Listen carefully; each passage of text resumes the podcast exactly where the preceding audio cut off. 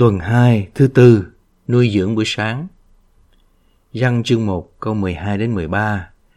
Nhưng hãy ai tiếp nhận Ngài thì ban cho uy quyền để trở nên con cái Đức Chúa Trời, tức là cho những người tin vào danh Ngài.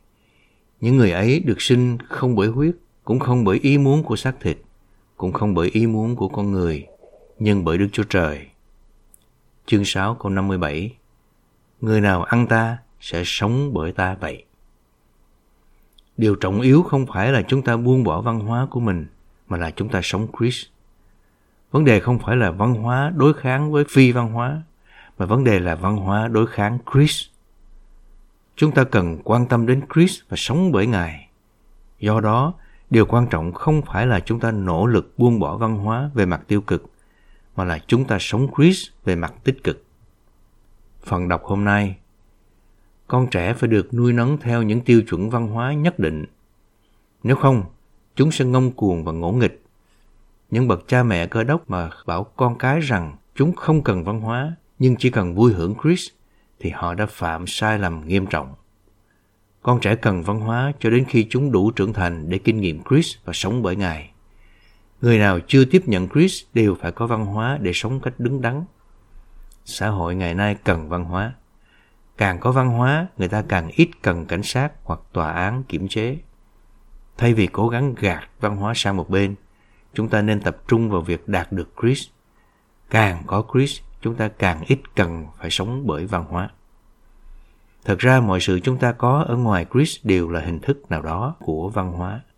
Chẳng hạn, ăn bằng dao nĩa là vấn đề văn hóa, và ăn bằng đũa cũng là văn hóa Tất cả chúng ta đều có văn hóa riêng mà mình tự tạo ra và tự áp đặt. Điều ấy có nghĩa là tất cả chúng ta đều có cách sống đặc thù của mình. Anh em sống theo cách của anh em và tôi sống theo cách của tôi. Sống theo cách của chúng ta là sống theo văn hóa của chúng ta. Đây là sự ngăn trở lớn nhất cho việc vui hưởng Chris và là kẻ thù tột đỉnh của việc vui hưởng Chris.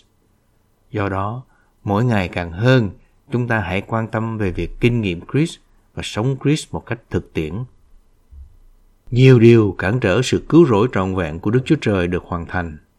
Hai trong số những trở ngại hiển nhiên là tội lỗi và thế giới.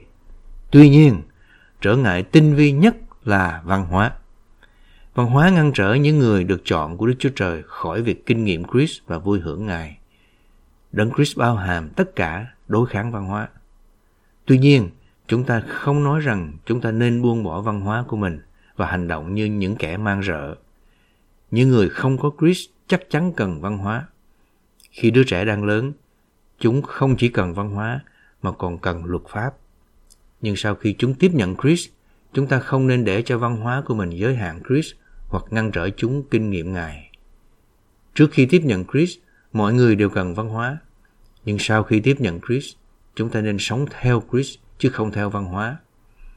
Văn hóa bảo tồn, điều chỉnh và cải thiện con người nhưng sau khi Chris đã vào trong chúng ta, trong kinh nghiệm của mình, chúng ta nên bắt đầu sống bởi Chris. Năng đề là Chris bị giới hạn bởi văn hóa của chúng ta.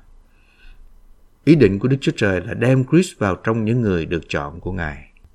Đức Chúa Trời dùng văn hóa để bảo tồn con người cho đến khi họ tiếp nhận Chris.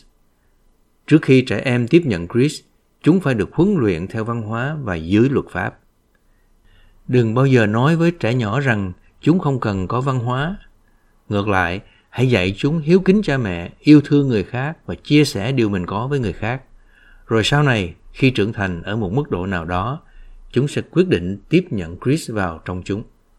Khi ấy, chúng ta cần giúp chúng lớn lên trong Chris và với Chris. Dần dần, chúng ta có thể giúp chúng xoay khỏi văn hóa đến với Chris.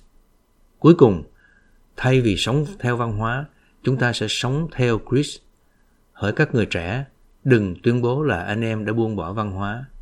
Thay vào đó, hãy làm chứng cho những người khác rằng anh em đã tiếp nhận Chris và bây giờ anh em đang sống Chris, vung trồng Chris và sản sinh Chris.